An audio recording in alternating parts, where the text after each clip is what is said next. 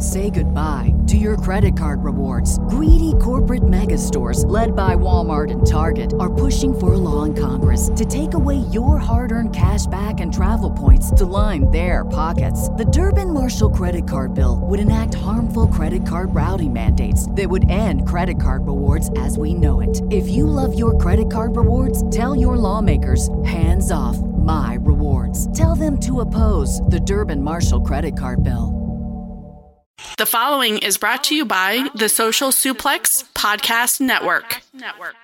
This is John Silver, lead recruiter of the Dark Order, and you are listening to All Things Elite.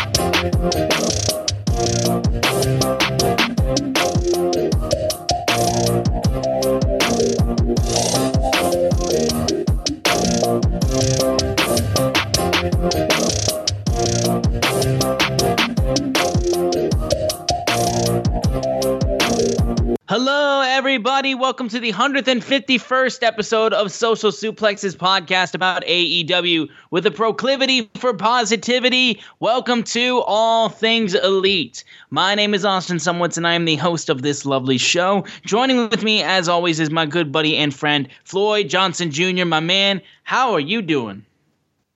I am doing great. We got the NFL schedule released yesterday. Got a, a list of victims for my Kansas City Chiefs. Uh, you know, uh, my friend Dave is coming to visit me from the New York uh, tonight. That's gonna be fun. Uh, gonna watch my first Major League Baseball game this weekend. I'm just, you know, I'm just in an all around good mood. And hey, Yeah, I- hey, you're gonna be in Vegas in two weeks. We're gonna see each other, right? I am. Yeah. We oh absolutely we are. Yeah, Yeah. absolutely we are. Um yeah, we got Vegas in a couple of weeks, which is so exciting. Um I actually have a bit of a, a fun story um to uh, share before we start things off. So if um I don't know if anybody who listens to this show um because I know we have a few figure collectors that might be listening, like AEW figures that like they collect the uh, figures or other wrestling uh, figures that they like to collect. Um, I recently um, came into a little bit of a. I got a paycheck coming a few few weeks ago, and I decided, you know what, I want. Um, I decided to go to my local my local Walmart and Meijer to see if uh, how trading cards were looking because I heard that like since the pandemic and everything, it's actually easier to find trading cards than before, where they were literally you you you couldn't find them on shelves. And I found uh, WWE Prisms, which are like the new WWE trading card uh, pack in stuff that's like the new series that basically came out. They do them with baseball cards and football, and they've even got some with uh, UFC at this point right now. So I grabbed a few of those and um, ended up pulling a green Pulsar Becky Lynch, which was numbered 16 of 25. Now, I'm not much of a collector for trading cards, but I saw this and I was like, this is a very different thing that I am not used to. And I don't list cards on eBay or anything like that. It's not a thing that I've done before, but I was like, you know what? For shits and giggles, because Becky's literally on the box of these cards, I was like, let me list it, see what happens. So I listed it at like three or something in the morning. I was up really late that night. Less than 20 minutes after it was up, somebody got in contact me, with me asking for an offer. And the first offer they made was a $100. And I was like, what? And eventually i actually um i um ended up selling it for 160 after asking for 200 so i sold a trading card for 160 dollars and i was like what the fuck? I, I just couldn't i could not believe that those cards were so sought after that someone was willing to spend that much to get it. Um i shipped it off like a day ago so that card is off to that person. But like i came into some extra money from that so i bought me a couple pair of jordans and uh, I got the uh, Jordan Nine Chili Reds, and then I got the new Jordan Sixes. Uh, I think they're Midnight Navies, are what they're called. Those are on my way on their way tomorrow. I've got the fire the chi- the, the Chili Reds right behind me actually. So I had a really interesting week actually, and it was all because of a goddamn green sparkly Becky Lynch card. Yes, uh, that's awesome, man. It's it's like playing a scratcher and winning some money. Hopefully, you can carry that luck to Vegas. Go go to slot right? Yeah, literally, pool right there. You know. Yeah, I, I told uh, my friend. I'm hoping to at least do solid at blackjack. Yeah, I told my friend I was like, oh, I'm gonna go in there, I'm gonna pull the slot machine, win ten grand, and then immediately buy a ticket to come back for Money in the Bank because I really want to go to Money in the Bank. It's not in the financial aspects. I know y'all you're not used to hearing that to me from me. I get it, but mm-hmm. it's not in my outlook, financial outlook, to make it back to Vegas for uh, Money in the Bank. But I would really like to be there because I just got a feeling. I feel I feel like a, a blonde haired grandson of a plumber might be pulling down that briefcase. I just feel it in my gut. You know what I mean? I I would like to I would like to see that. I think that would be very cool. I, I, and I, I would like to point out to all the people, the trolls that say Cody would be buried by now, that uh, Hell in a Cell uh, poster came out, and this is yep, not knew it.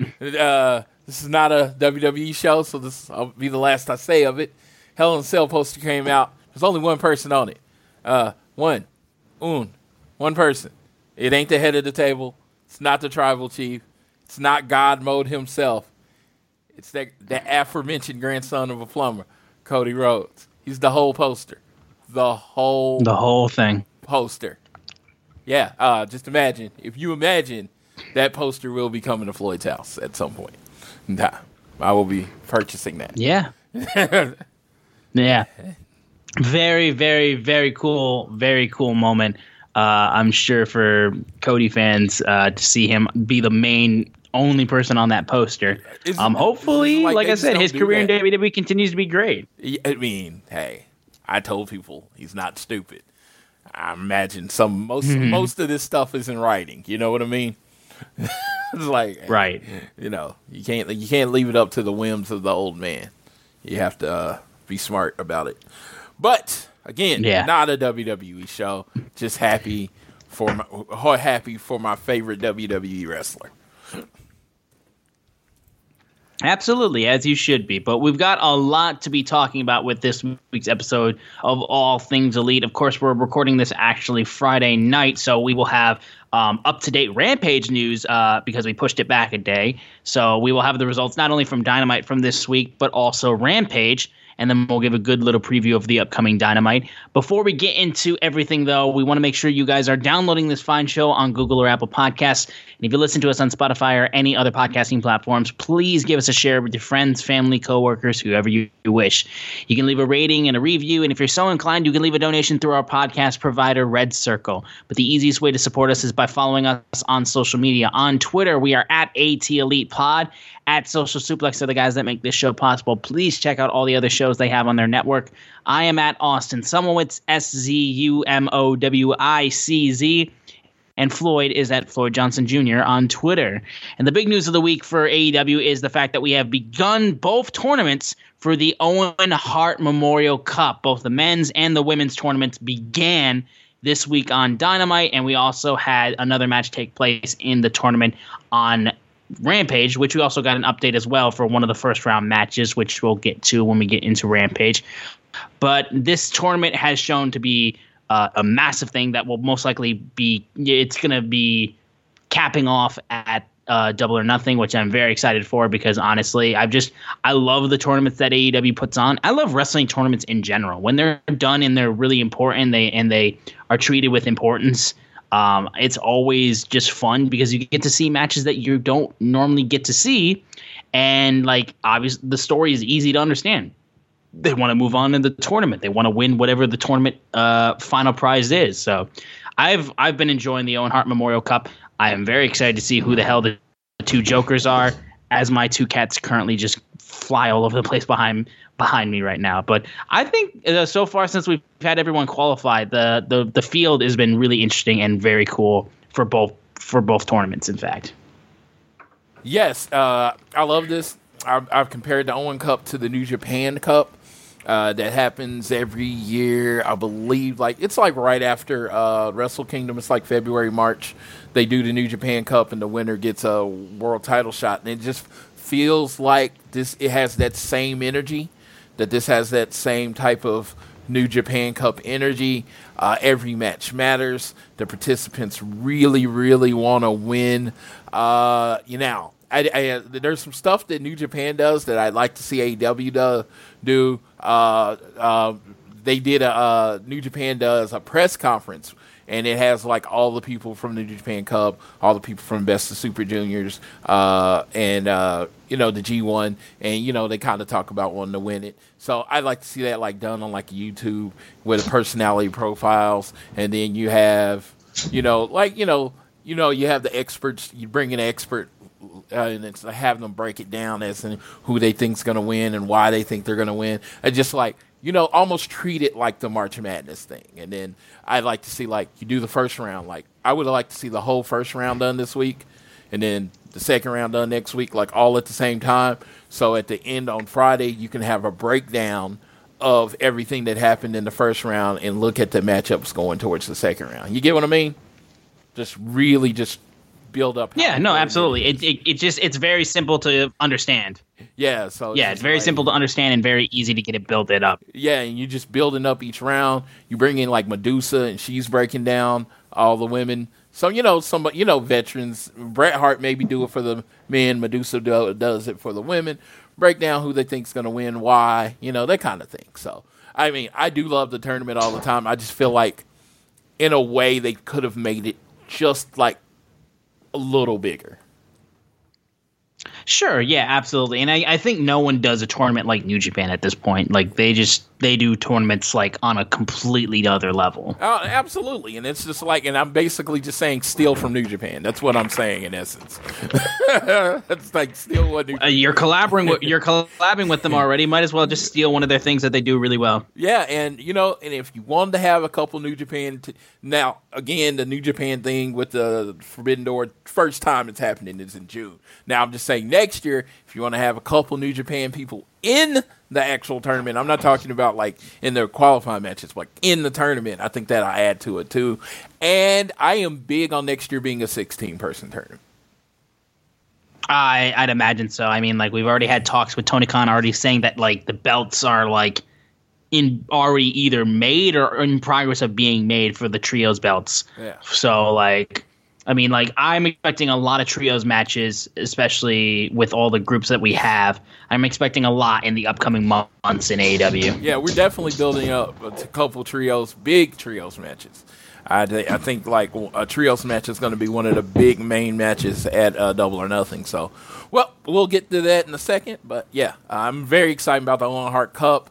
I love how they profiled one of my favorite wrestlers, Dax Harwood uh, a lot when it comes to it and how much it means to him. So yeah, so let me tell you, I got to give a shout out to TK. They did a great job, great job of thinking me, making me think he might win. They did a great. Yeah, job. no, absolutely, yeah. absolutely. And again, apologies if you hear running around. My cats are going bonkers playing around back behind me.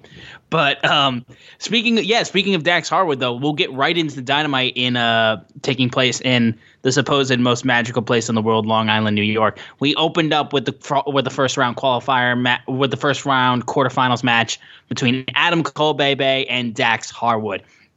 Mrs. Uh, Martha Hart was up in the rafters watching the show and watching these matches, and um, yeah, there was so much great reasonable doubt they were giving you of like Dax getting the upset win over Adam Cole and moving forward in this tournament that he cares so so much on. But unfortunately, um, despite that, Dax had some damaged ribs during the match, and um, unfortunately, that was not able to. Uh, it was it was an issue, it was something that uh, Adam Cole would target significantly, especially uh, with the use of the sharpshooter, when Dax got the sharpshooter on, massive pop. When Adam Cole put on the sharpshooter, the heel heat was outstanding.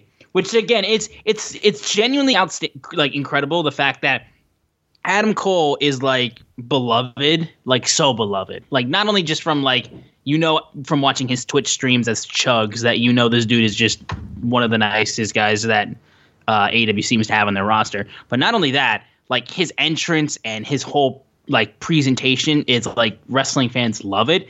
But at the same time, he does such good heel shit. He does such good heel shit, despite the fact that he's mega over with the fans. Um, so the use of the sharpshooter and the fact that he won with it was unbelievably great. It's such great heel uh, work by Adam Cole.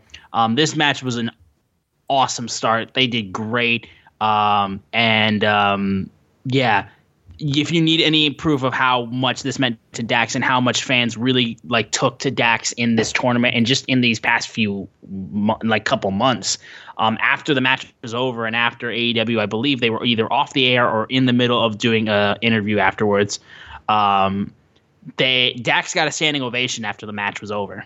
Um, he he responded to it on Twitter, did, doing a little bit of a uh, Twitter promo, and um, yeah, seeing them give, seeing the fans in Long Island give him a uh, standing ovation after that match was genuinely really cool to see. And I'm sure Floyd can go into even more detail about this. Also, we now know he has his masturbatory uh, uh, Bret Hart socks, as he's tweeted that out, no, um, which no. can mean a, that can mean many things. Yes, no, uh, he he does he does uh, he does love him some Bret Hart, dude. He has a life size oh, statue yeah. of Bret, Bret Hart in his uh, bar area. I'm like, dude, there's nobody like no one loves Bret Hart as much as this man does, and I love that. And um, this match was great. It told a great story.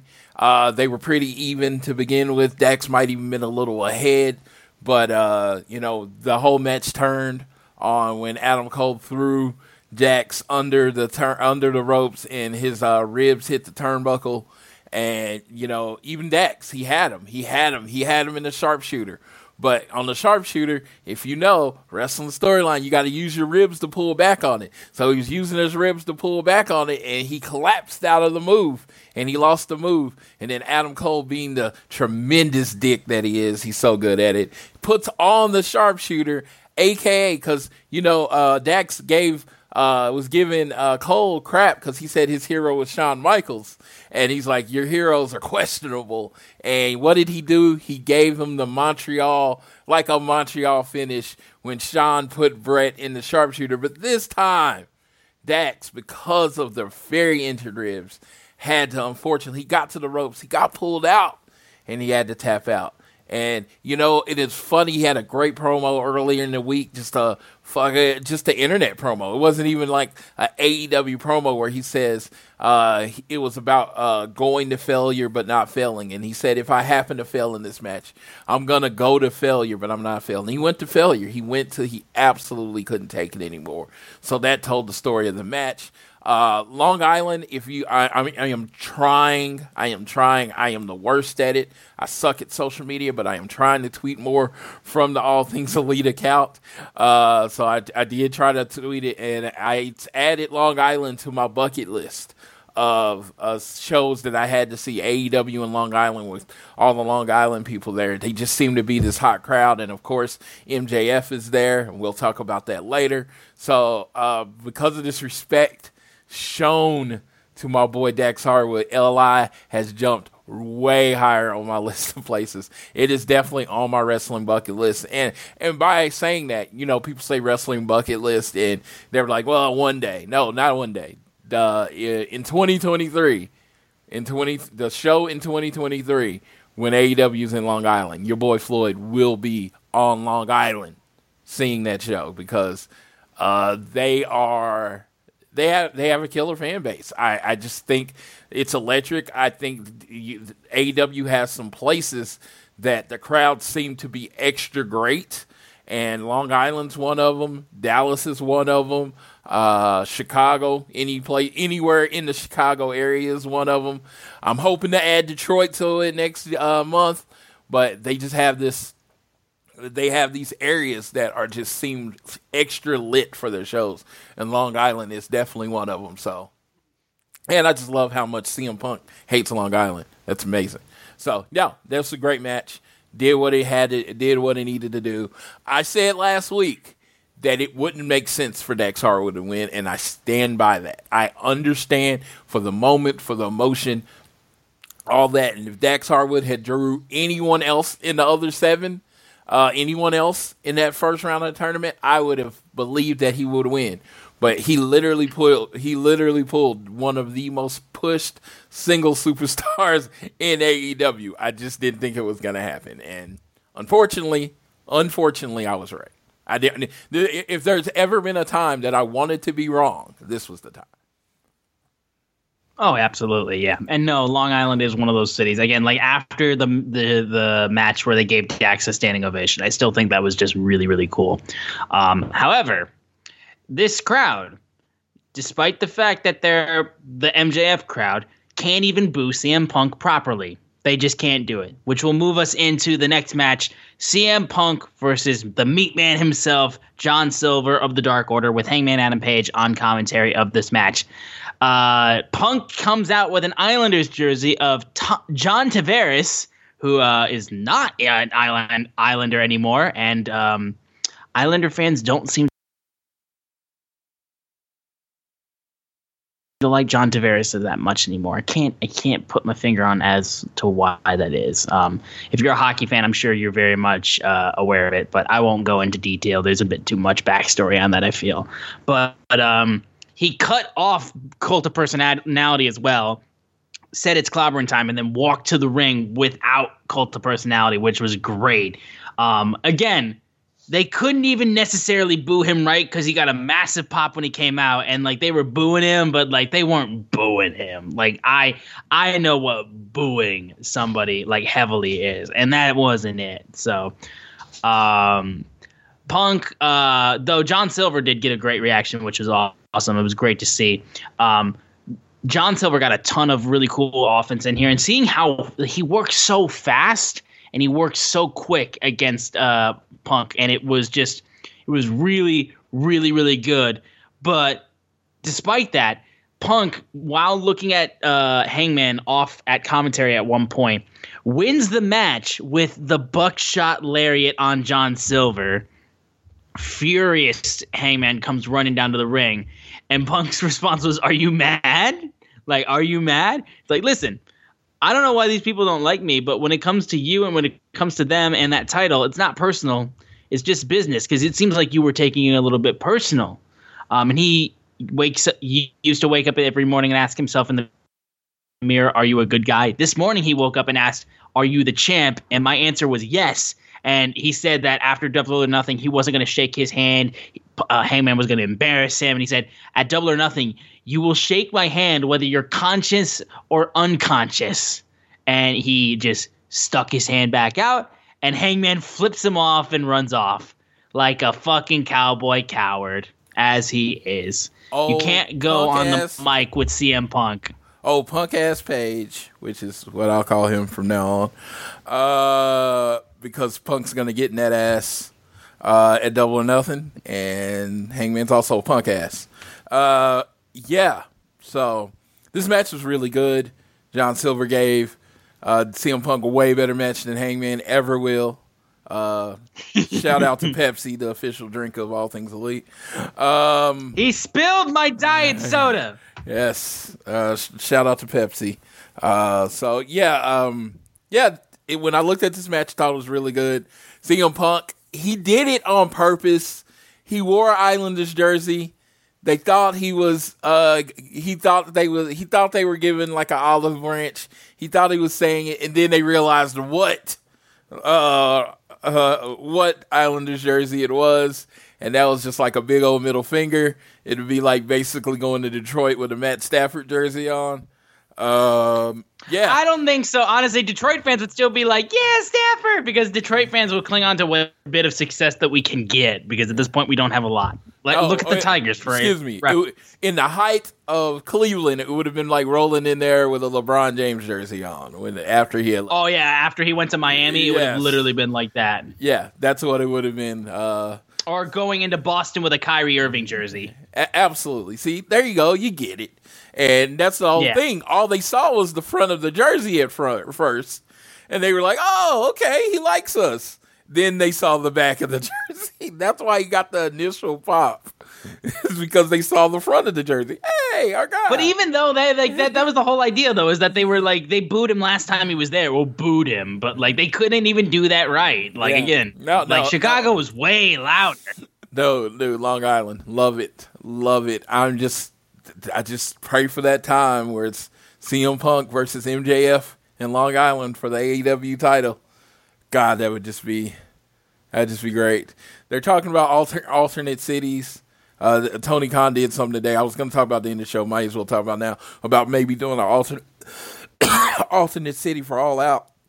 I would throw a vote in there for Long Island. I'm sure that would be one that could um that could be up there. I'm sure. Um, Oh, they've I'm gone there like- at least twice now. So I'm just like how hot they are. It's just a very hot crowd, and that's what you want for All Out. It's a very and it's a good sized arena too. The UBS arena, it's a Yeah. good sized arena too. yeah, it's a good sized arena. And, you know, they had a lot of people there. So, and uh, we found out, and yeah, this neither here nor there, but on on the Long Island, AEW outsells the other wrestling company by a lot. Same arena or whatever. It's just like shows around the same type, like Raw versus Dynamite or pay per view versus pay per view or whatever. They outsell them, and that's just kind of crazy, being as young as the company that they are. But uh, you saw it in the show. There's a magic, there's an energy to Long Island, and I'm not just sitting here trying to put Long Island over, but I was just like, dude, I'm watching this show, and I was like, okay, I have to go see a show there. But yeah, Yeah. Punk did No. his business. The Yeah. buckshot lariat was perfect.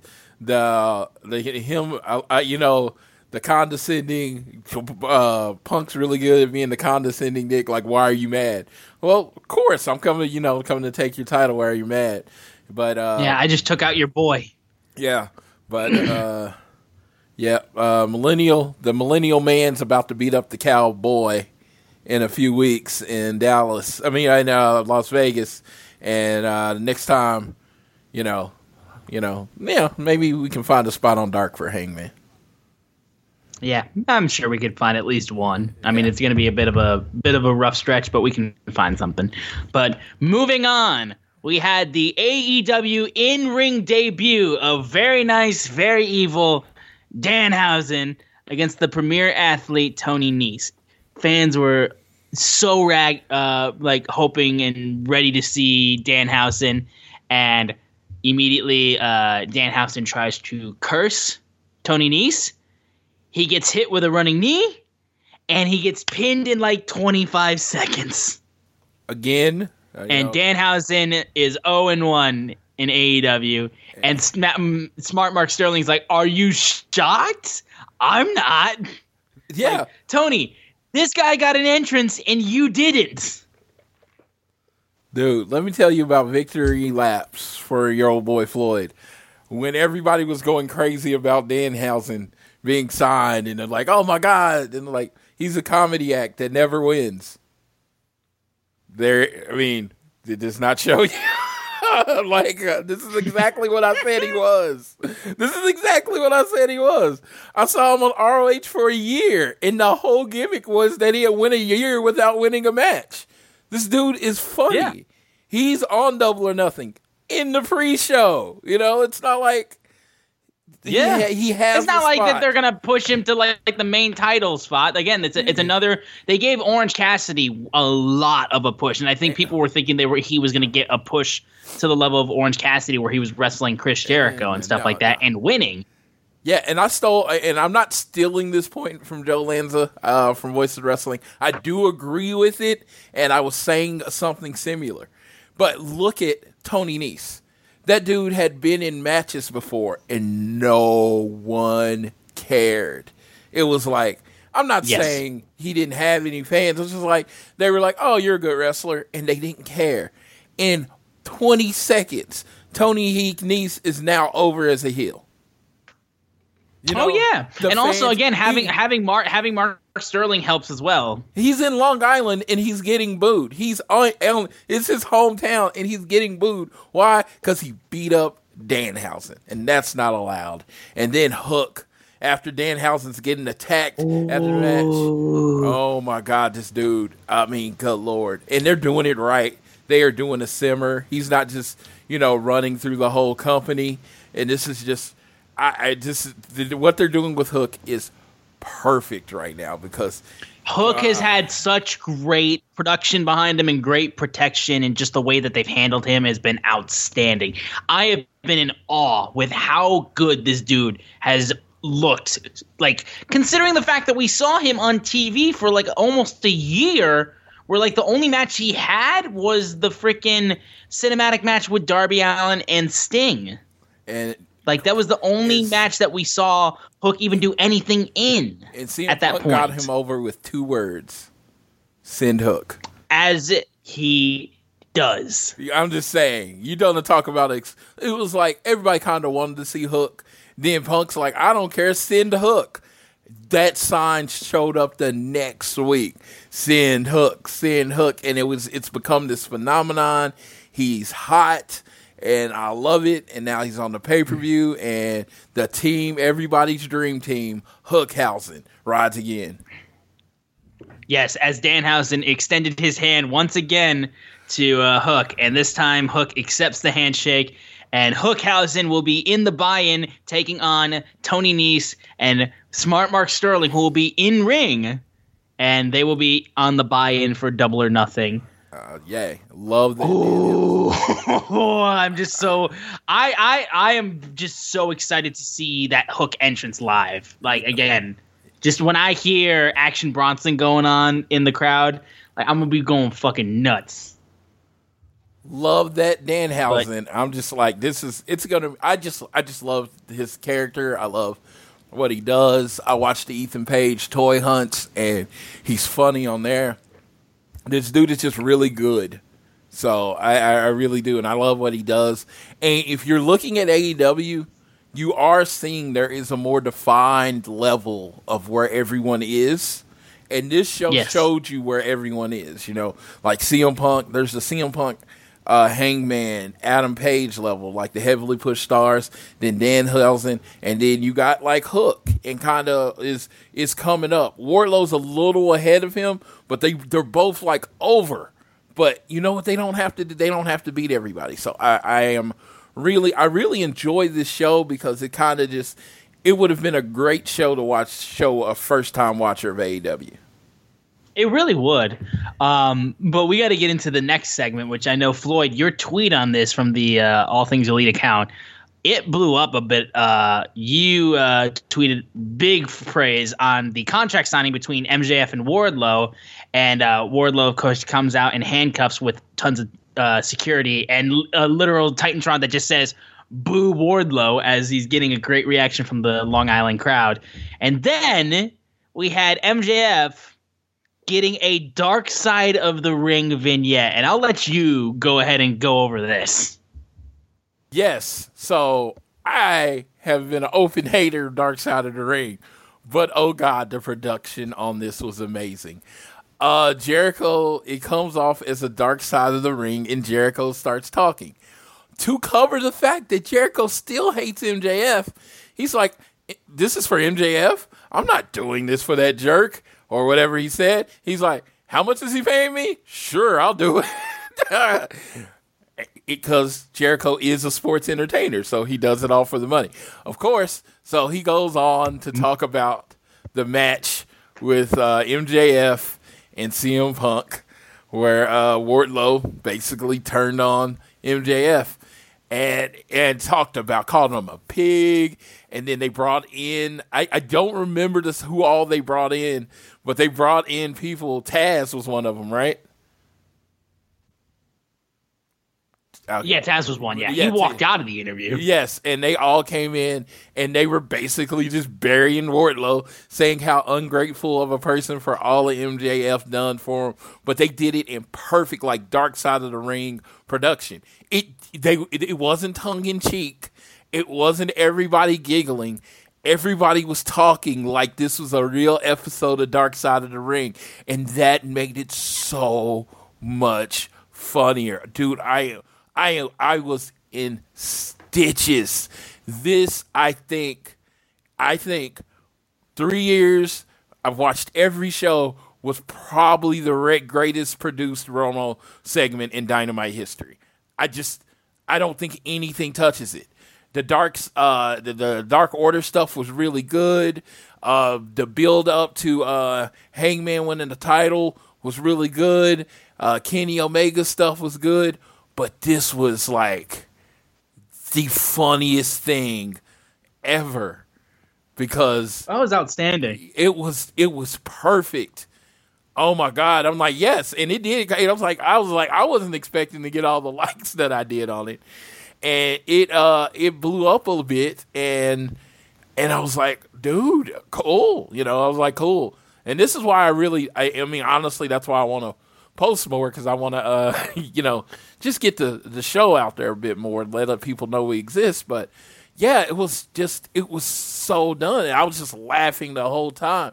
I actually had to pause at the segment so I could actually watch the segment because I was laughing and I was missing the actual segment that was going on, which, of course, Wardlow's in the ring, uh, gets brought in, handcuffed, and MJF playing up to Long Island like no one's business. I mean, he even says he's like people up in the cheap seats.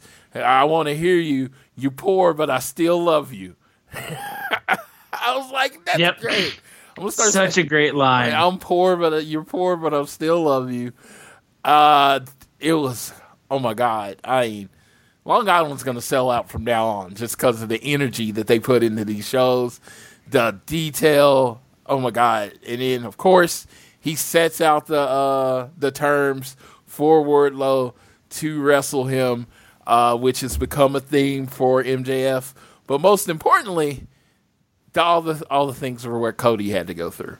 What in, what Yep, Wardlow? and he literally name dropped the fact that this was the same thing that he made Cody go through. yes. So, and it's funny because Wardlow was on MJ's side, MJF's side when he was putting Cody through this. So it really does go full circle. Well, now Wardlow's on the other side. Like everybody's been screaming, everything he's done to everybody else that he can do to you, he's actually doing it to Wardlow. He has to take the one no, not five, not six, not seven, not eight, not nine, but Mr. Spears. And Mr. Spears shakes it up and goes, 10! And everyone. Oh, he was so happy to oblige for that. Yeah, everyone in the whole stadium yells 10. Uh, uh, Shawn Spears feeling over, and he's going to get 10 lashes from that. And then after he survives the 10 lashes, the next week, which will be live on the third anniversary of Double or Nothing from Las Vegas at Mandalay Bay, it will be Wardlow versus Shawn Spears in a steel cage. Yeah. So That- that- how about that? First of all, I I honestly really dig the fact that they made this a double or nothing match because you would have thought that like the MJF and Wardlow match would be the double or nothing match, but we're gonna get Wardlow and Shawn Spears in a cage on double or nothing, No, which I no, think no, a is a no, no. It's going to be on Dynamite, and then he's going to have to wrestle. oh it is gonna be on Dynamite. Okay, on Dynamite. On Dynamite, it's the third that's anniversary. okay. I must have been confused. No, I I said it was- when he said it. because I said it was the third anniversary of Double or Nothing. So he's going to wrestle. Yeah. He's going to Wardlow's going to wrestle Spears on Dynamite, I believe, and then if he wins, it'll be MJF versus Wardlow at Double or Nothing, which is perfect. Okay, gotcha. Cody okay. full full on Cody treatment, and I love it, and it's amazing. There was a lot of subtle shout outs to Cody. This was a more blatant shout out. There was another sh- subtle shout out, but MJF is perfect. Uh, this seems like the perfect idea. There's been reports that MJF is not happy with his contract with AEW and might be looking to sign with WWE into 2024. My whole thing is, first of all, I will say this: MJF's not stupid. If Right. WWE comes with an offer into 2024 and AEW beats it, he's going to sign with AEW. Well, yeah, he's already said where he'll go where the money goes. So like he doesn't I just- care. yeah, I he has like he, the- this this dickhead has no loyalty. Yeah. Loyalty is not a thing that this man knows. Yeah, and so this is 18 months away. So I like I don't even like I'm mentioning it on the show because it's all things elite and you got to go where the news. And of course, and of course, he mentioned it in the promo about Yeah. 2024. But it's just like, yeah, it doesn't matter because, you know, and, and, and of course, he might not be happy with his contract, which is a thing, of course. But I think this is the, the fair thing when you deal with Tony Khan. Well, if he doesn't want you anymore, he'll keep you under contract and he'll he'll uh, honor your contract, right? The other part of it is he Yes. expects the other people to honor their contract too. No, there's no raise. That's how that goes. Yeah, it's a no, there's no it's raise. a two-way street. You signed for this much for this long. You'll work for this much for this long, and towards the end of the deal, we'll negotiate your contract. And you know, you we might come to terms, we might not. It's just the way it is. I'm not. I'm not saying it's right. I'm not saying it's wrong. I'm saying it's something that a lot of people aren't now. It's fair. Yeah, I'm I mean, again, it's just it's just how business it's just how business works. Yeah. Both sides are going to honor the contract. It's fair. So, yeah, I Say goodbye to your credit card rewards. Greedy corporate mega stores, led by Walmart and Target, are pushing for a law in Congress to take away your hard earned cash back and travel points to line their pockets. The Durbin Marshall credit card bill would enact harmful credit card routing mandates that would end credit card rewards as we know it. If you love your credit card rewards, tell your lawmakers hands off my rewards. Tell them to oppose the Durbin Marshall credit card bill. Think Wardlow should go. For, I mean, uh, MJF should go for the bag. I feel like he should take everybody to the cleaners because I was pointing out today. I love the four pillars. I love the four pillars of AEW, how they all are positioned, written, and all that stuff. All of them uh, were on this week's programming in one way or another. But the idea is, I think, if you look at the four pillars as free agents right now, the one that WWE is backing up the Brinks truck for is MJF.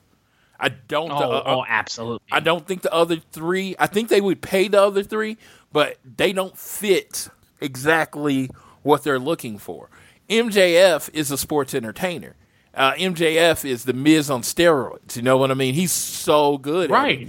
And I think they back up the Brinks truck for to him. So he's going to be in an advantage to negotiate, and I think you know he should take advantage of that. And you know, I, I mean, I love AEW, I, I want him to finish his very long career there. But you know, you got to do what's best for you. Get the bag. You know what I mean?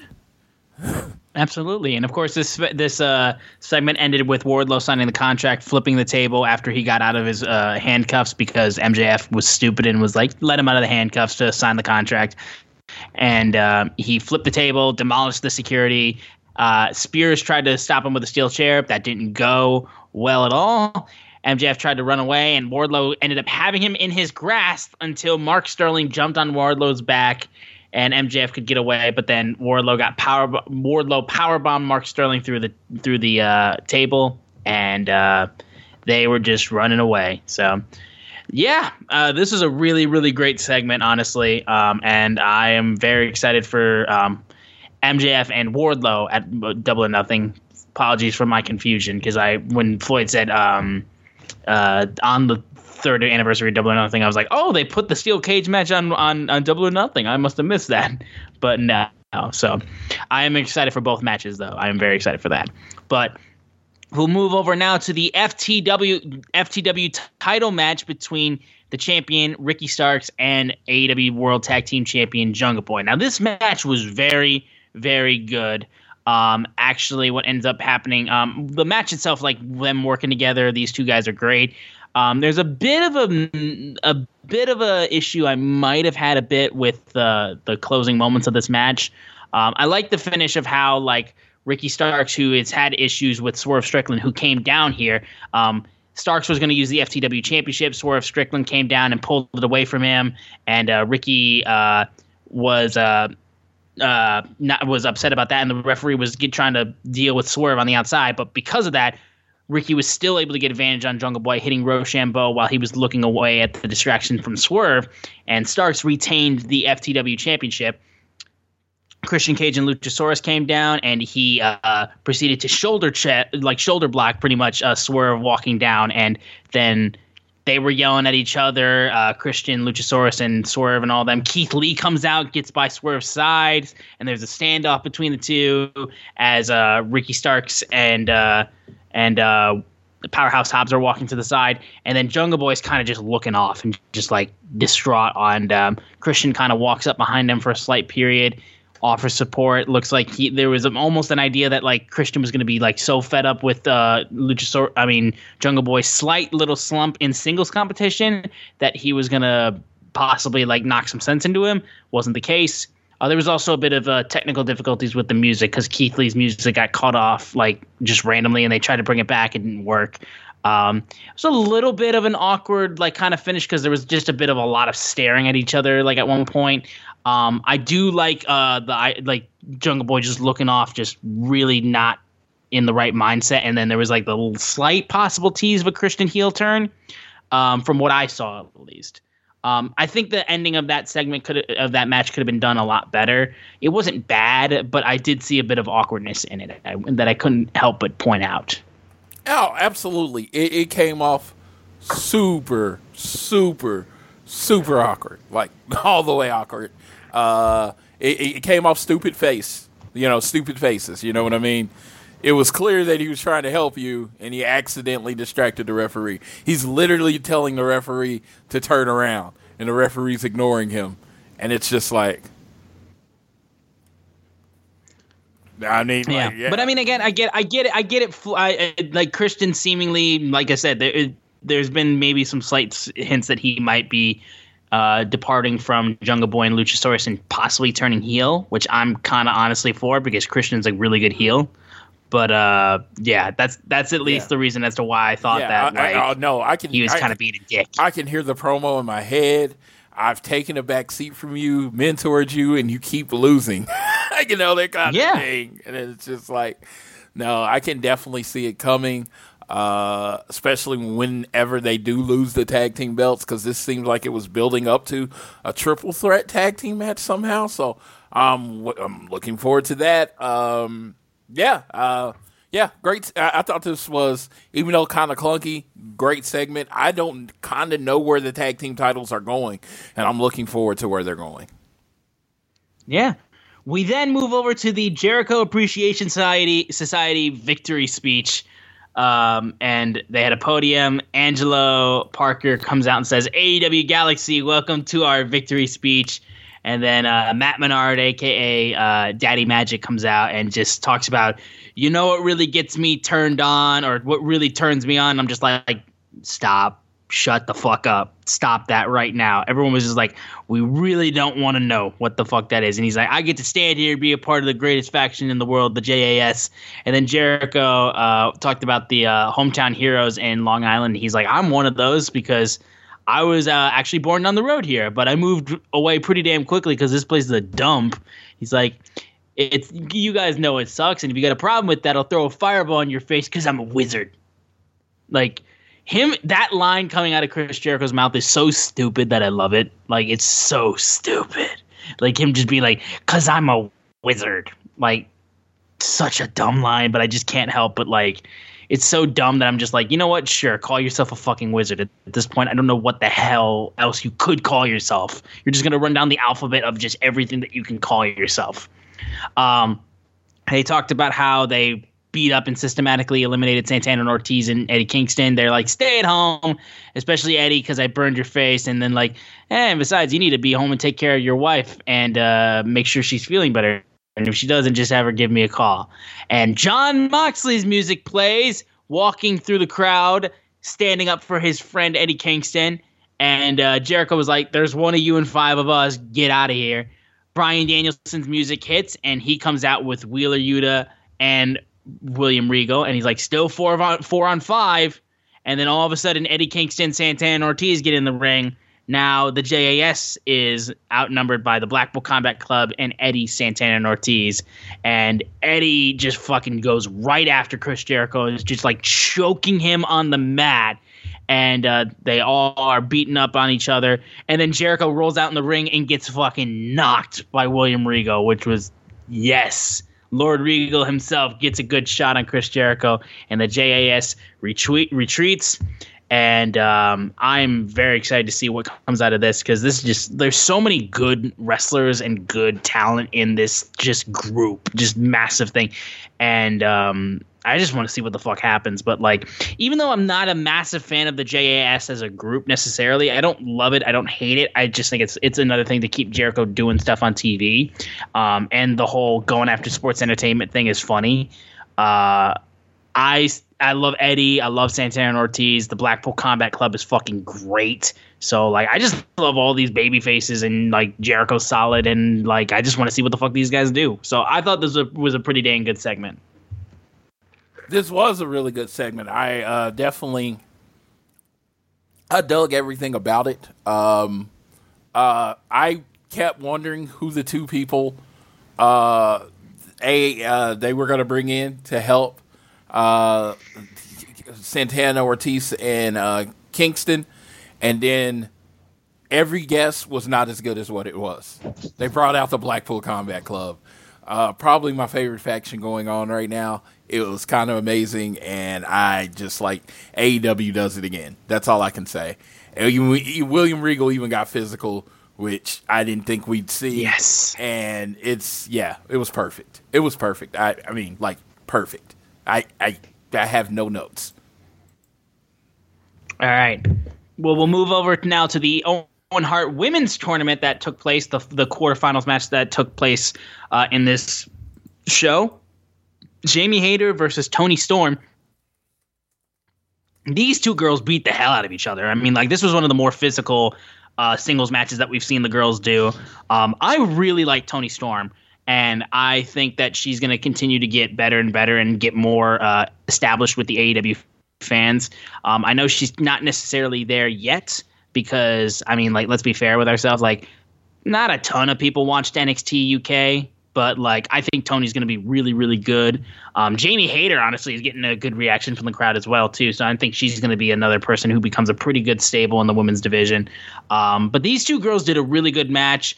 Um, the Storm Zero was a little bit rushed. I felt like uh, her finisher was kind of rushed and like didn't get the full impact. I felt like you could have gotten. They were moving really fast and really physical, but the Storm Zero wasn't hit as as perfectly as it could have been.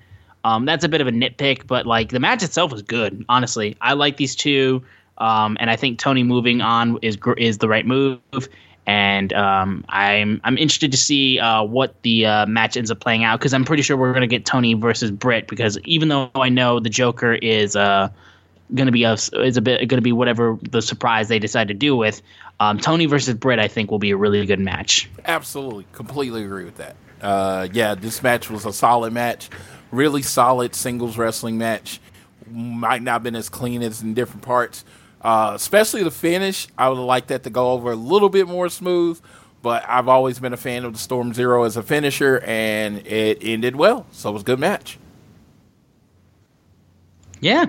Well, let's move in now to the crazy ass main event, the Owen Hart men's quarterfinal match, the second one of the day. And the main event was Darby Allin versus Jeff Hardy, the past and legend of the I'm to throw myself off of the highest shit possible versus the present of the I'm gonna throw myself off the highest shit possible. And this match in the middle of the show, they showed a promo and a video package building up to this match. Um, Darby was just like, "Bro, the people want to see it, and they know what what they want from us. Let's just make this um, no holds bar, anything goes. Like, let's just do what he does. Like you said it yourself, we're more stuntmen than we are wrestlers. So let's just go ahead and give the people what they want. And it's an anything goes match and like these two oh my god like we literally had the ladder set up in the middle of the ring and jeff hardy sat on top of like six chairs like she's he's just laid across this like almost table of chairs and darby jumps off swantons off of it and lands on jeff fucking ow like what a fucking spot um darby then tried to do a coffin drop later onto the uh, apron. He missed and lands like it fucking hurts every time I see him do it. Um, Jeff Hardy then tried to do a swanton bomb off the turnbuckle onto the ring steps. He missed and would crash and burn on that. And eventually, though, Darby would hit the uh, coffin drop um, where the ladder was in the middle of the ring, but he got countered by as Jeff Hardy rolls him up and has him almost pinned under the ladder almost. And Jeff Hardy gets the win over Darby. So Jeff Hardy gets I not not necessarily the upset I would feel like because again Jeff is more established at doing these types of matches, but Jeff Hardy beats the established AEW guy, which honestly I don't think even matters because again Darby loves Jeff Hardy from what we've seen already, and I think they're just protecting Darby to do whatever the hell it is that he does, um, building up towards uh, Double or Nothing. They stole, but like they stole Jeff the get- Cody finish. They stole the Cody finish. Darby versus Cody, match two. They stole the fucking Cody finish. yeah, borrowed. No, they stole it. They stole it. they stole Cody's finish. I was I was disturbed. I was upset. I threw a piece of Furious. paper. I threw a piece of paper across. I got on the internet and I started typing a mean message and I deleted it because I know no one cares. But they stole Cody's Legit. finish. But no, it was a, it was a it was everything the match you thought it would be. I would love this match with a little heat behind it. I would love it. Yeah, I honestly- Darby. yeah. and- but no, who would play the heel? I'm like one of the most over faces of Literally. all time, Jeff Hardy versus one of the most fo- over faces of all time, Darby Allin. It's just I don't know how it would work, but I would love a little heat behind this match. We just knew this was a match that we didn't think we would ever see, and then we're just like, we're gonna enjoy. when Darby set up the tear chairs, did the dive from the top, and uh, Jeff Hardy, quote unquote, caught him because because he literally just kind of got in the way. I wouldn't call it a catch, and it was just like they hate their bodies. They hate their bodies, dude.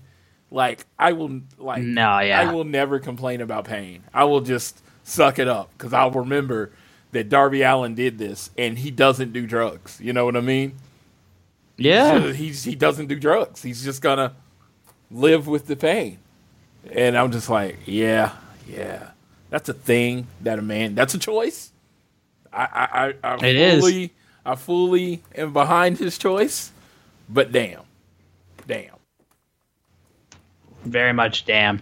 But that was AEW Dynamite. What a fucking way to close off the show, though, I will say. And uh, Undisputed Elite also had to stare down with the Hardys after the match was over. I will point that as, out as well. But now, we'll move over now after we talked about Dynamite to AEW Rampage taking place on May 13th. Um, and this was on early because of uh, playoff hockey, I believe. And uh, I will uh, throw it to Floyd because I have not watched this show yet. So Floyd, if you're if you may, I will comment on the ending thing because I have seen what happened to close the show, and I do have a comment on it. But I will let you go through the the rampage for right now because, like I said, I have yet to see it because I was at work. Yeah, it's going to be a very quick run through. Death Triangle versus Butcher and Blade and Marq Quen. Death Triangle wins after an exciting about 10 minute match where they did all the stuff. they did like all the stuff. Uh, the, the end of the match came with uh, Penta and Rey did the combination uh, package pile driver and then the black arrow from uh, black arrow from PAC to get the pin. After the match, the lights go out, they come on, and here is uh, here is the House of Black. They kind of stare them down, and it looks like they're about to get it on, and then the lights go off, and then the House of Black are gone, playing mind games with the Death Triangle. They still haven't announced a match for when this three on three match is going to happen, but it is going to happen soon, I imagine. The next match, Shawn Spears versus Bear Boulder.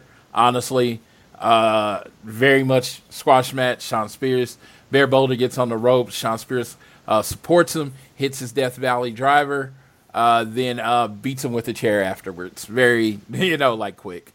Uh, Mar- we then we get Mark Sterling and Tony Nese in a backstage interview. Uh, they're told that uh, Mark Sterling and Tony Nese have to wrestle Danhausen and um, Danhausen and Hook or Hookhausen at uh, uh, Double or Nothing buy-in. Mark Sterling was like, "I'm not a wrestler. I don't even have gear. This is not going to happen." Tony Nese says, "I'm the premier athlete. I look. I just beat uh, Danhausen in 20 seconds. I can beat these guys two on one." So uh, that's what's you know that's what I'm gonna do. and it was okay. But uh, basically, Mark Sterling got in trouble for keep getting involved in matches. Uh, part of his punishment was to have to wrestle in this tag match. Then we got Ruby Soho and Riho. I think if I said there was a match from this show that you should seek out, I'd say this one. It was a very physical, fast paced match. Uh, the thing is, Riho, like you get to the ending, and Riho uh, just wouldn't quit. R- Ruby Soho just kept hitting her and kept hitting her, and she just wouldn't stay down. Finally, uh, Ruby hit the sister Abigail. I don't know what they're calling it, but it's the sister Abigail, and that finally kept Riho down for three. I think an upset Ruby Soho being beating Riho because you know Riho's former world champion, very much a pushed competitor in AEW, so I call that an upset. We then get a Gun Club and Acclaim segment where uh, Billy Gunn is like, I have some history with factions, so we need to come up with uh, a hand sign. And uh, Austin's like, you know what? We came up with this thing. What we're to do is take our two hands and then we're to point down. He's like, nope, nope, nope. That will never get over. That's a horrible idea. And uh, uh, then uh, uh, then Max and um, Max and Bowens did the scissor thing, the scissor thing, and he's like, "That's perfect." And he's like, "Now we need a catchphrase." And they say, "We." Uh, Austin's like, "Oops, we came up with a catchphrase on our own, no help from anywhere." What we're gonna say is, "You got two words," and he's like, "No, no, no, that's so dumb. They'll never get over." And then uh, uh, uh, Max said, "Hey, yo." yo, listen. And he's like, oh, yeah, that works. So I feel like that's going to be a part of this gimmick that everything the Gun Club says is going to be stuff that their dad used to do. And everything Max and Bowen says is going to be like super brilliant because that just seems like that was going. It's a really funny segment, way funnier than I'm explaining it. I will say that. But just natural charisma and that kind of things. Because Billy Gunn was like really into it. Like, then Jade and the baddies came out for an interview, quote unquote interview. Uh, they're told uh, Hikaru Shida uh, got injured in the match uh, with uh, got injured in the match, the uh, Philly Street Fight, and she uh, won't be able to be in the tournament. And then they announced the replacement, and they said it was somebody Red Velvet was going to be very familiar with, and it ended up being her friend, more than a woman herself, Kris Statlander. Hikaru Shida came out and said today, a little controversy, or yesterday, uh, she, well, I already had, this was six hours ago.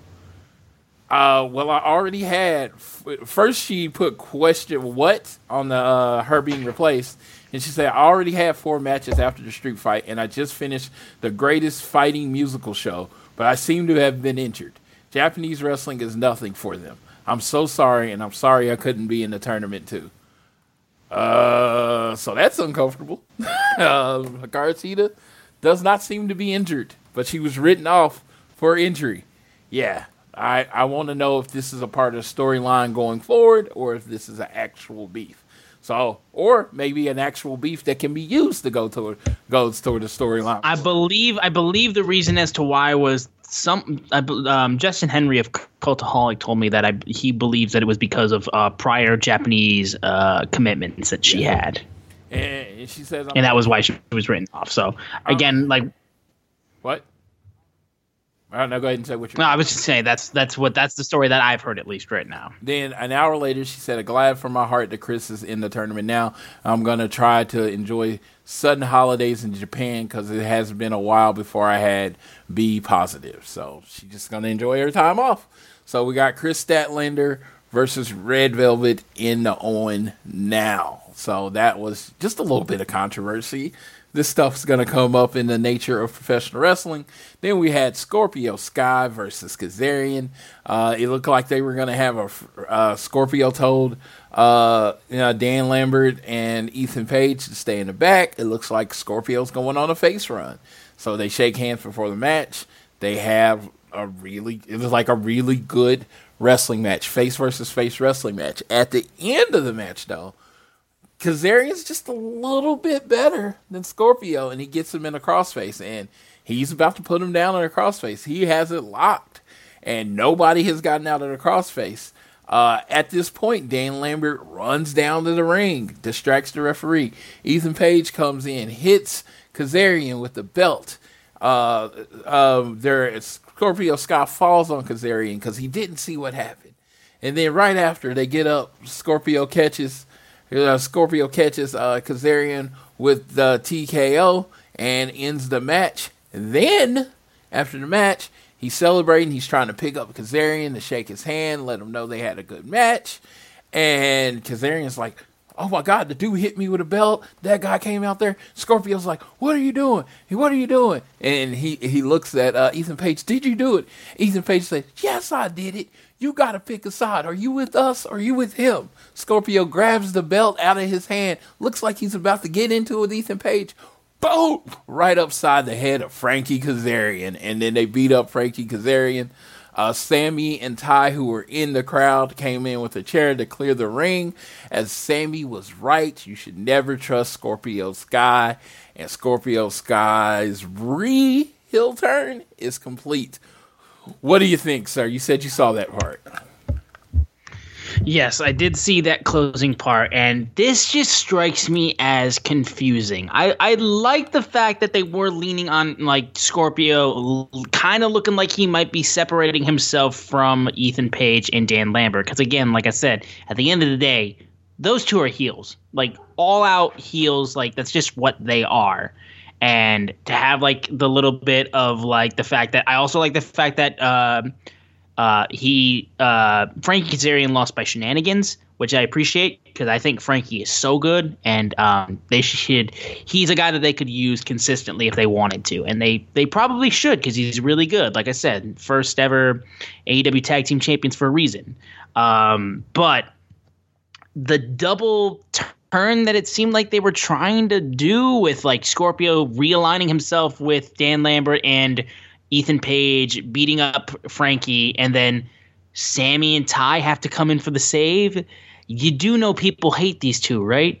Like we we were having Sammy go along with him being a dickhead, like we were going along with it, and like Frankie was going after uh, going after Sammy for the right reasons too. Like again, like that we, we were we were seemingly on the same page, but this decision just strikes me as weird. Now, of course, like I said, like I'm willing to see what happens out of this. I'm not gonna go out here and be like, this is like they're being stupid or this is jumping the gun. Like, why are you doing this? You're being brain dead. You're not listening to the fans. It's like this could easily turn into something else and just be very interesting and different. Like I said, it just struck me as odd and not the right choice just from the from the beginning part of it at least right now. Uh, if if this means that frankie gets more tv time i'm cool with it because i love frankie. I think he's great. Um, but it just seems like a also i will say too sammy guevara right now um, since he's not in the inner circle at this point in time, and it seems like a really harsh thing to say, and I don't really like saying it, but like Sammy Guevara is like nothing on AEW without that TNT championship or being tied with it. Like that's all he has at this point. Um, but again, like I said, I want to see what comes out of this because it just again it struck me as a really weird way to close out the show. So that's that's my thoughts on it. So I'll go to Floyd on it then. Uh, I think they were just trying to redefine that Dan Lambert, Ethan Page, and Scorpio Sky were heels, and they're all the way heels. That's what they were trying to get. I think it was getting confusing. People were like, "Well, it's Scorpio face and their heels," and no, they wanted to make that clear that they're heels. And Kazarian's a face, and Sammy and Ty are in between. You boo them or you cheer them. They are literally in the Cody and Brandi area. That's what they are. I don't think they're as over on that level as Cody and Brandi, but that's how they're being positioned. Mm. So that's where it is. I mean, they they they have a plan for this, and whether we end up liking it or hating it, they're gonna go through with the plan. And I do love that with storylines in AEW they're going to continue with the plan. They literally just recast. They recast uh, Cody and uh, Brandi. That's that. That's pretty much what they did. Yeah, because they were doing the whole thing with Cody being a babyface and then uh, Sammy. I mean, uh, Brandi being the heel. Yeah. So they just kind of recasted it right now. So we're gonna see where it goes from here, and it is what it is. Um, I don't know. It's like one of those things. I like Scorpio Sky. I want him to have a nice long title run. I do too. I also like the TNT title, and I want that to be treated on the level that it's supposed to be treated. So, if, even if he's a heel, if you know if he holds it for a while, you know, before losing it, I'm down with that. Yeah. Again, I, I'm I'm interested to see again. Like I said, it just seemed like a really odd way to close out the show because um, Well, it know, just like, like, I again, like I said, I haven't I haven't seen the rest of the show, so I don't know how everything else felt like from my per- point of view, like how the rest of the show felt. But just like just in general, kind of weird. Not sure how I felt about it. the roles were kind of clunky. They wanted to clarify what the roles were. I think that's all that it, what it was about. Everybody was confused on who was on what side. Should we be booing Scorpio Sky? Should we be cheering Scorpio Sky? They made it clear at the end who you should be booing and cheering, even though you get to make up your own mind. Right. And I like Well, I said, whether you liked course- it or not, eh, but I understand. Like for me, from a storytelling basis, I can understand. I can feel that's what they were doing. I might be completely off base and wrong, which I always leave open for. But it looks like, to me, through my eyes, that's what it looked like they were doing, trying to, you know, really define the roles of each wrestler. All right. Well, that was AEW Rampage, and the one last thing I'll comment on before we do our preview is that after the show in Long Island went off the air, uh, MJF came back out to send the crowd home happy, the Long Island crowd home happy, and uh, Punk comes out, continues to run down the Islanders, and uh, MJF was like, "I could kick your ass right now if I wanted to, but I'm not going to." In fact, another Long Island boy is going to be the one that kicks your ass, and that's when Hook makes his way down to the ring. Punk is not wanting to deal with this. He rolls out and Hook gets in the ring. He's like, fuck this. I'm out of here. This town can kiss my ass. Danhausen comes out and he's starting to curse CM Punk and he's like, what the fuck is going on, man? And he rolls his way back into the ring. He's all furious about uh, Danhausen. And then he bumps his back into Hook and he's just like, fuck. And then he's feeling behind him, and all of a sudden he's just like, oh shit. And he turns around, he's like, please, God, don't do it, please. And shake my hand. It's like, we're cool. Hook shakes his hand. He's like, yeah, fuck you. Me and Hook are cool, blah, blah, blah. Tries to turn around. Hook holds the grip, and he's like, fuck. He gets thrown up and thrown behind in a nice suplex, and then gets put in the Redrum, and he's choked out. And then that's how they uh, sent the fans home happy. And in a tr- in a nice little callback for CM Punk fans, uh, remember that steel cage match that uh, uh, CM Punk had a while ago on a SmackDown where he stayed knocked out in the ring until everybody left? He did it again. He was passed out, knocked out in the middle of the ring, and stayed that way, getting stretchered out at one point uh, until everybody in that arena, in the UBS arena, was gone. I love that he did that again because that was so fucking funny when he did that, and those, that picture was going around the internet. Love that as a CM Punk fan, that nice little callback, and I'm glad that Hook was the one that was the one that did that to him, and also to the people that are like, Punk is being buried. It's like, bro, this was off TV. Shut up, like, shut up. It's like this was a cool thing to send the fans home happy, and like to say that this ruined Punk, like you're just trying to get a rise out of people. Knock it off. But this was an awesome way to send the fans home happy. I wish I was in attendance for that moment, honestly. I am gonna have a weird take on this. I really wish fans would stop posting this. I really do. All right, fair, fair. I really wish fans would just enjoy this segment. It's for you. It's for the people in attendance. Maybe record it and watch it later, but stop posting it. This was for you. You know what I mean? If AEW wants to use it later, fine. But you're in the crowd. Just enjoy it. I know I'm, I sound like an old man right now. Just enjoy the moment. But yeah, it just seems like posting these just cause more noise than is even necessary because it's what everybody's been doing for years. You know what I mean? You send their crowd home happy. This is not like a WWE thing. This is a wrestling thing. You send the crowd Yes. home happy. So it's just like, hey, just enjoy it. Sit there, be in the moment. Hey, record it. Just don't post it. I get it. again, yeah. I I- I think it's a, it's just because we know that wrestling Twitter is going to have an overreaction to anything like this. Like stuff like this that would get posted from house shows or whatever like this. Normally, like I said, it's a cool thing to see, but again, there are people that just take this shit a bit too seriously. Yeah. And they just freak the fuck out. It's just it's just something that's fun for the fans, and I just hate Yeah. that people crap on it. So you know, like I know, just like don't post it, just enjoy it. You know, just be in that moment. I know it's weird. I it's like I love. I understand. I like- understand that that belief. Yeah. like I go to the Chappelle show and you you have to turn off your cell phones. If they see your cell phones on or whatever, they just kick you out, right? And it's just Well, no. Well, now, well, now also too, like comedians. Um, I'm actually going to see when we go to Vegas. Actually, on when we get there, we're going to see Silk Sonic, Uh-huh. uh, aka uh, Bruno Mars and Anderson .Paak. For those who are unfamiliar, um, and uh, they actually have a a straight up no phone policy. They have these like tech, tech uh, these weird technological bags or whatever the fuck that they they give you. You have to put your phone in this bag, and the they the bags lock pretty much for the entire show unless you have a straight up emergency that you need to do and they'll ask you to leave the venue to take whatever you need to do with your phone for the emergency but um, you cannot use your phone like it is like they make it so it is physically impossible for you to use your phone you put them in these bags that will not open um, once you put them in there. Um, of course like again you could you could sneak your phone out if you wanted to but if they catch it they're you're getting kicked out. So like uh, comedians are doing those um, and now music is doing it. So yeah i mean like i i get it dude. I get it. Yeah. But that is our AEW review of Dynamite and Rampage from this week, and we will go through real quick the preview for next week's Dynamite on the 18th. We're gonna see Wardlow get his 10 lashes moment. We'll see how it stacks up with the Cody uh, moment that we had years ago. We're gonna have a face to face of Chris Jericho and Regal. That is gonna be fun to watch. Uh, we're gonna have uh, Fénix versus O'Reilly, Jeff Hardy versus Adam Cole. Samoa Joe versus the Joker, Dr. Britt Baker versus the Joker, and Hangman Adam Page versus uh, Konosuke Takeshita with CM Punk on commentary.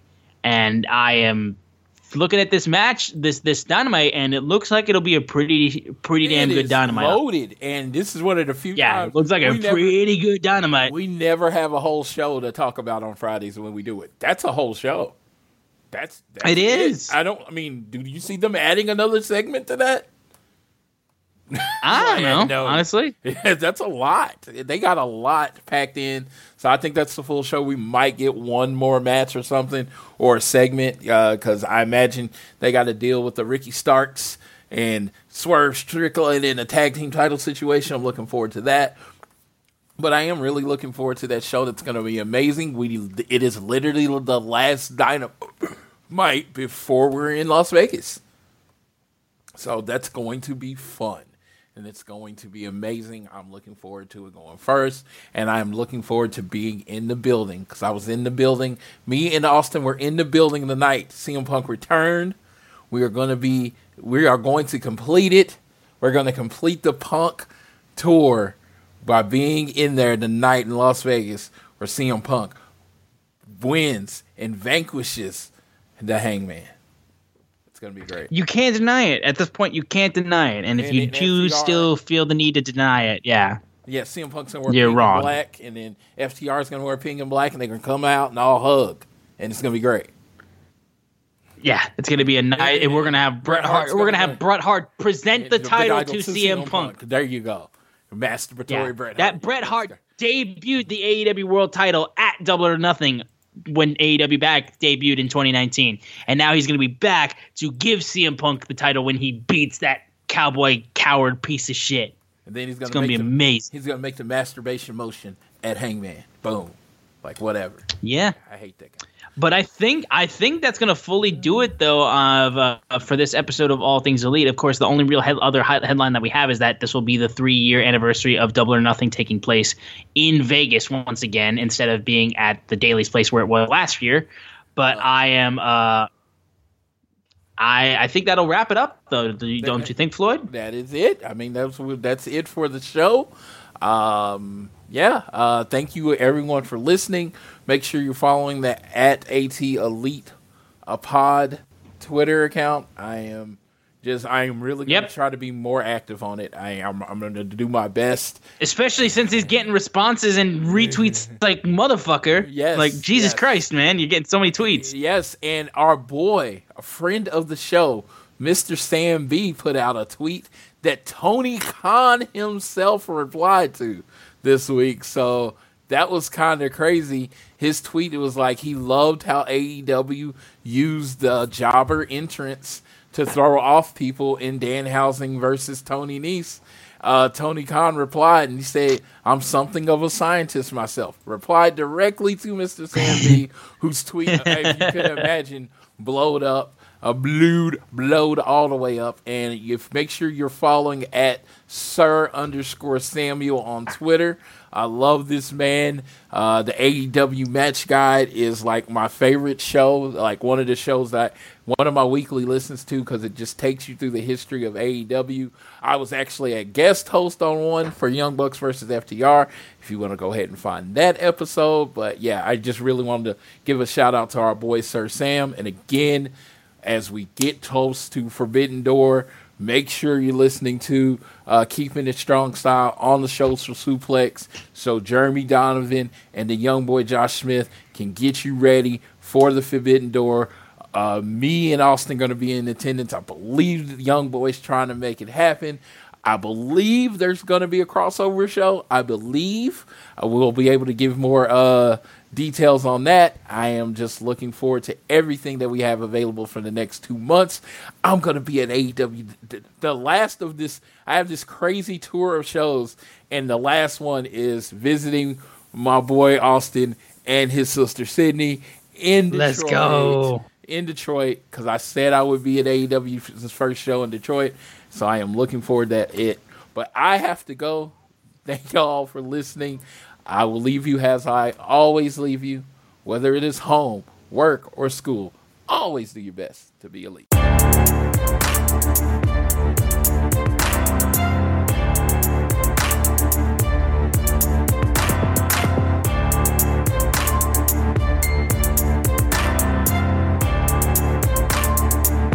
Goodbye to your credit card rewards. Greedy corporate mega stores, led by Walmart and Target, are pushing for a law in Congress to take away your hard earned cash back and travel points to line their pockets. The Durbin Marshall credit card bill would enact harmful credit card routing mandates that would end credit card rewards as we know it. If you love your credit card rewards, tell your lawmakers hands off my rewards. Tell them to oppose the Durbin Marshall credit card bill.